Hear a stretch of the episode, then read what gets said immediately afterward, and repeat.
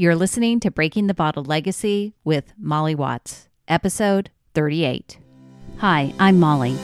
After a lifetime living under the influence of family alcohol abuse, spending more than 30 years worrying about alcohol and my own drinking, believing I had an unbreakable daily drinking habit, I changed my relationship with alcohol forever. If you want to change your drinking habits, then Breaking the Bottle Legacy is for you. My goal is to help you create a peaceful relationship with alcohol, past, present, and future. Each week, I'll focus on real science and using your own brain to change your relationship with alcohol. Nothing has gone wrong. You're not broken. You're not sick. It's not your genes. And creating peace is possible. I'm here to help you do it. Let's start now. Well, hello and welcome or welcome back to Breaking the Bottle Legacy with me, your host, Molly Watts, coming to you from a little bit gray and cloudy Oregon this morning. We had a little rain and kind of, well, not rain, more of a, a drizzle this weekend and felt a little more fallish, which is okay with me. I gotta say, football season is back, which makes me super excited. And it's time for me to light all those beautiful pumpkin spice candles, which I love. so, uh, welcome. Welcome back to the podcast. Thank you so much for listening. If you are listening to this podcast in the second week of September 2021, when it goes live, I want to tell you that the book has launched. It is available on Amazon pretty much in any country you might be listening to this from. The book is titled the same as the podcast Breaking the Bottle Legacy How to Change Your Drinking Habits and Create a Peaceful Relationship with Alcohol. Uh, it's in both Kindle and paperback, and I would just love it if you'd go grab a copy, read it, give me your feedback leave a review on Amazon if you'd like to. And I hope you'll do it. I hope it provides great value for you as well. If you have not joined my private Facebook group, I'd really like to invite you to do that as well. It's completely free, it's just another great resource, just like this podcast. And here's a quote from David, one of our group members. He says, A confession to make. This not drinking thing I'm frustrated and annoyed. Only eight days in, and all I'm seeing are benefits. And he has some laughing emojis. I'm generally a positive and happy person, but even more so now. For the first time in question mark, question mark, question mark, I feel rested and mentally sharper. Monday was usually a write off for me at work, not because I was hungover, but because I was tired and had brain fog. This is what I intended, though, to remind myself what normal should feel like. This is quote unquote normal. I do actually have a worry at this point. Before I'm done, I need to figure out what I want my relationship with alcohol to look like. I know I operate best in a structure with rules. If I don't define what those rules are before the end of this exercise, I worry I'll slip back into old habits. So maybe I keep abstaining until I figure that out. My ultimate goal is to not stop drinking, but to drink when I want to, not just because it's four o'clock on a Sunday or to have a glass of wine at lunch without turning it into a day long session. You know, meet friends, have a few beers, and maybe get a bit rowdy. That's okay, but not just sitting at home drinking because there's nothing else to do. What strategies or barriers do you employ to be present and maintain control? Thanks for listening. Have a great day. So that was David's input. He shared that in the group, and myself and many other group members jumped in with our thoughts. And that's just a, an example of what's going on in there in terms of sharing what's going on in our lives, strategies, hearing people's thoughts on what you're doing and what they're doing that's working, what's not working. So I would love for you to join me Again, it's a private group, so no one's going to has to know you're in there. All your thoughts, posts, shares in there are private, but you can search for it. So go to Facebook groups, you can look for it by name. It's actually called Alcohol Minimalists. Change your drinking habits, but there's also going to be a link in the show notes. So either way, and I hope to see you there. All right, on to this week's episode. This is another in the Alcohol and series. and I'm calling it Alcohol and the Past. I wanted to share this episode this week because here in the United States, it's been a week of reflection and remembering as we honored the 20 year anniversary of the 9 11 attacks.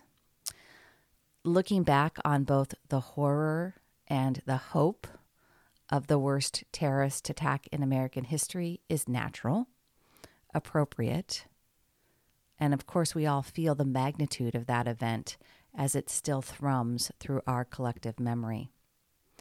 I actually shared in our Facebook group that I found myself needing to curate those stories about 9 11 that I was watching, reading, and listening to.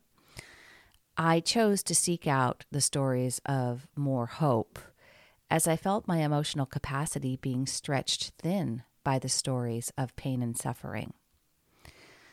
I am in no way trying to minimize the trauma for anyone, but even with this most graphic and horrible event, we can apply a fundamental lesson about the past, one that is absolutely key in changing our relationship with alcohol. It was of utmost importance for me as an adult child of an alcoholic who had many events in my past that involved alcohol. I had a past with alcohol with my mother. I had a past with alcohol from my own choices. I had a past with alcohol with my husband. Here is a lesson that took me decades to learn, decades to apply, and one that I hope you can learn from earlier and better and faster. The past only exists today in what I think about it. I want you to really let that thought sink in and land with you. The past no longer exists. It's gone. We can't change it. We can't jump in a time machine and rewrite history. And because we cannot affect those past circumstances, the only thing we can do now is change what we make it mean in our lives. When it comes to our past stories about alcohol, what I notice are two main ways that it manifests in people's lives. One, people have a lot of shame, regret, and guilt over their past with alcohol. They believe they've wronged others, disappointed themselves in general, and they just don't want to let go of those mistakes. Number two, people use the past as evidence for why they can't change. So let's look at both of those behavior patterns, patterns and dig a little deeper. The first, um, the first way people really frame the past and alcohol is that they, or I said I should probably say we, because it was definitely me for a long time we look back at some of the decisions we made when we were drinking. We reflect on nights of over drinking, and our thoughts immediately lean toward self punishment, embarrassment, and guilt. And to some degree, we feel like those emotions are penance, right, for our mistakes. We believe thoughts like, I was so stupid, or my actions were inexcusable, and believe those thoughts as the truth about the past. There's an interesting dynamic that I experienced here before in my journey, and maybe you have too. Feeling that regret and guilt, I believed that those feelings of regret and guilt that I had, that they were necessary. I thought that they were truly a natural consequence, and I believed that if I held on to the guilt, it could actually help me and prevent me from doing it again. Have you ever thought about the past like that? If you're, you know, if you try, if you allow yourself to reframe the past, that you'd be sort of letting yourself off the hook and be, you know, instead of that, you'll hold on to the to the regret and guilt as a way of preventing yourself from repeating the mistake. How well has that worked for you? It didn't work very well for me. I kept repeating the mistake regardless with when I was holding on to all that guilt and regret for a lot of people, myself included, I had very black and white thinking about alcohol and really about everything in my life. And when my actions didn't live up to what I believed was quote unquote right or quote unquote good, I thought that the way to change was to hold myself accountable in a way that was punitive and more strict. I had to shine a big floodlight on my mistakes to make sure that I remembered them. But of course, with a floodlight, it really blinds everything else around you, right? You can only see what you're focused on, and nothing outside the perimeter of the floodlight is illuminated. So anything else that I might have done that was positive was completely blocked out, and I would just focus on the mistakes the worst part of this kind of thinking for me and for anyone else really I think that does it was that all it did was create feelings of shame and guilt. Now, at the time, I didn't understand the behavior map or the result cycle.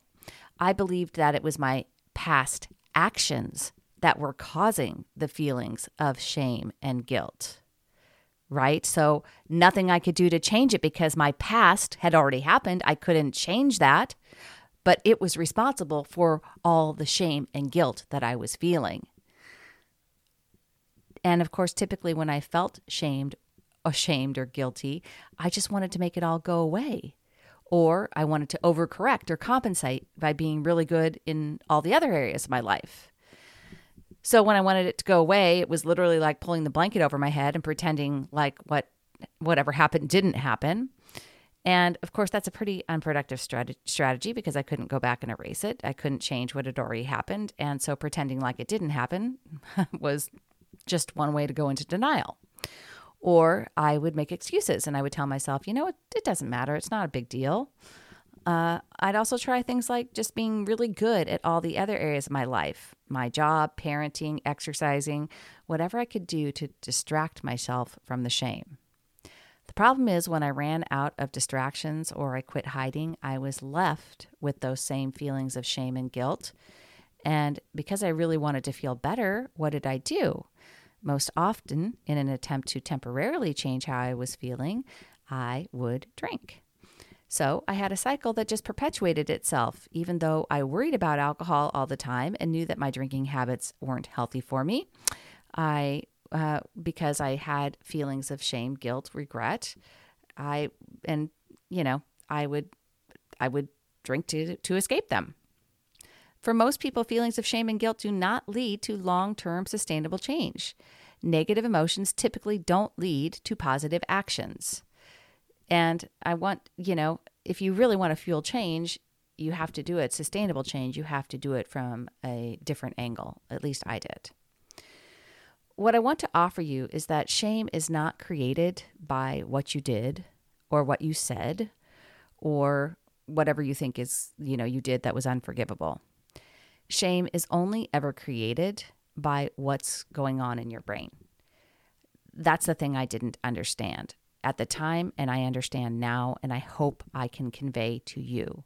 It wasn't the actions that led to my feelings, but it was the thoughts that I had about them. So the actions were the circumstance. I applied my thoughts that created my feelings of shame and regret and guilt, which led to my actions of continued drinking, which got me the result of a continuous negative pattern.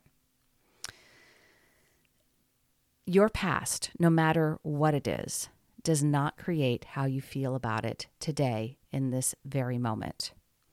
If you feel ashamed or guilty or regretful about something that happened in your fa- in your past, it's because you are having a thought right now that is producing the emotions of shame or guilt or regret.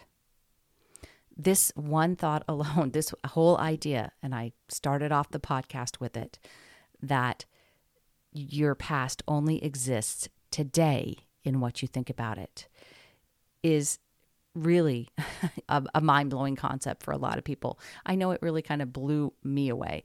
I hadn't ever considered the past that way.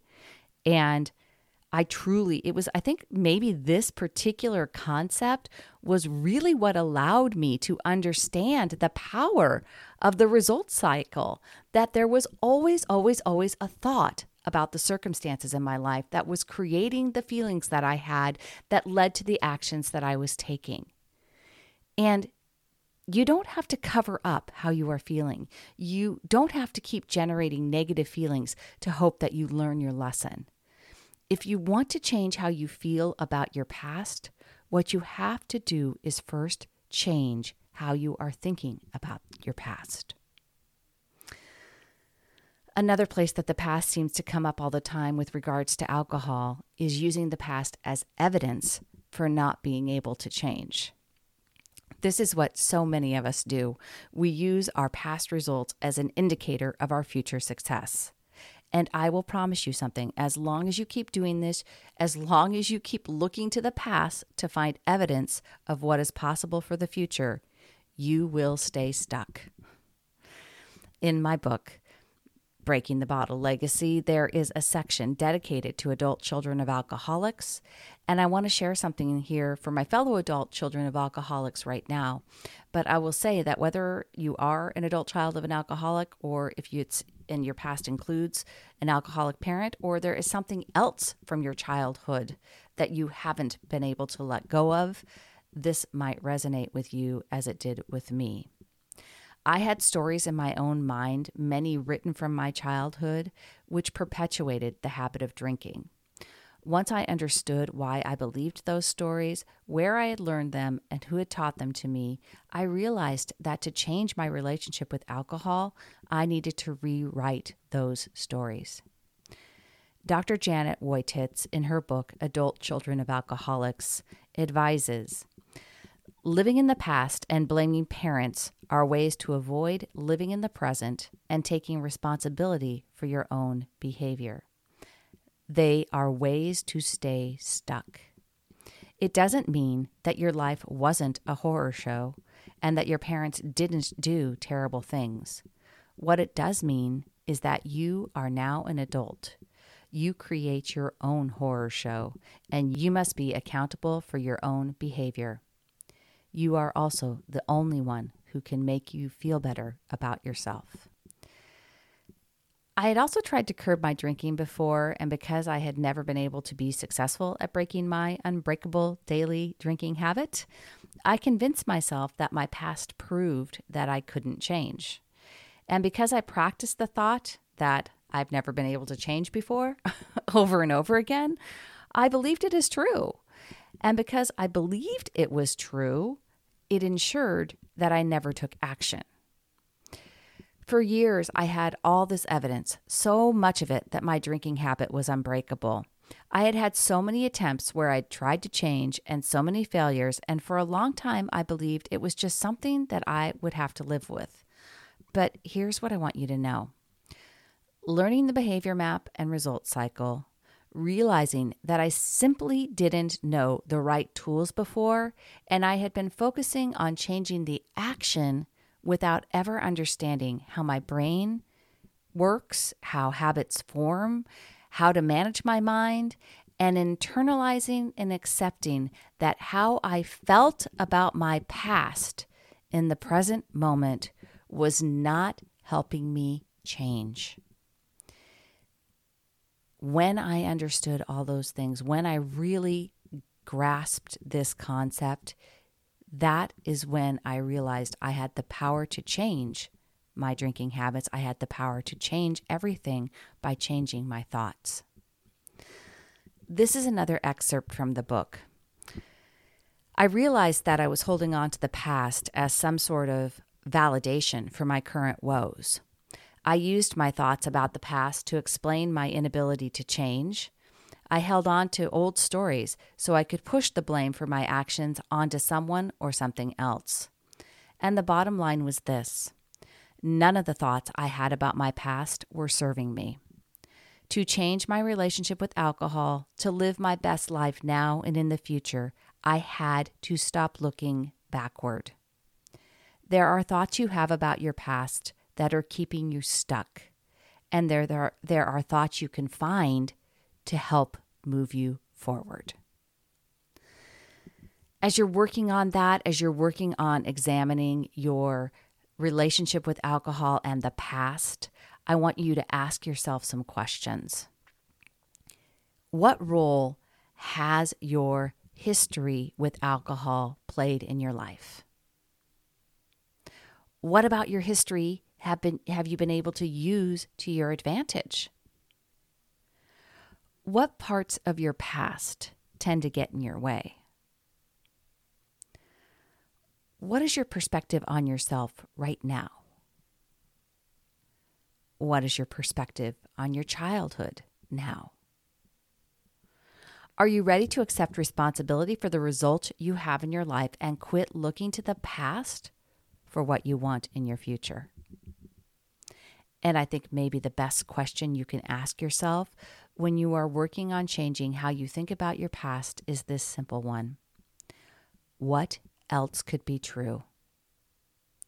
Challenge your brain to find a better story, one that makes you feel better about the past, one that helps you feel hopeful about the future.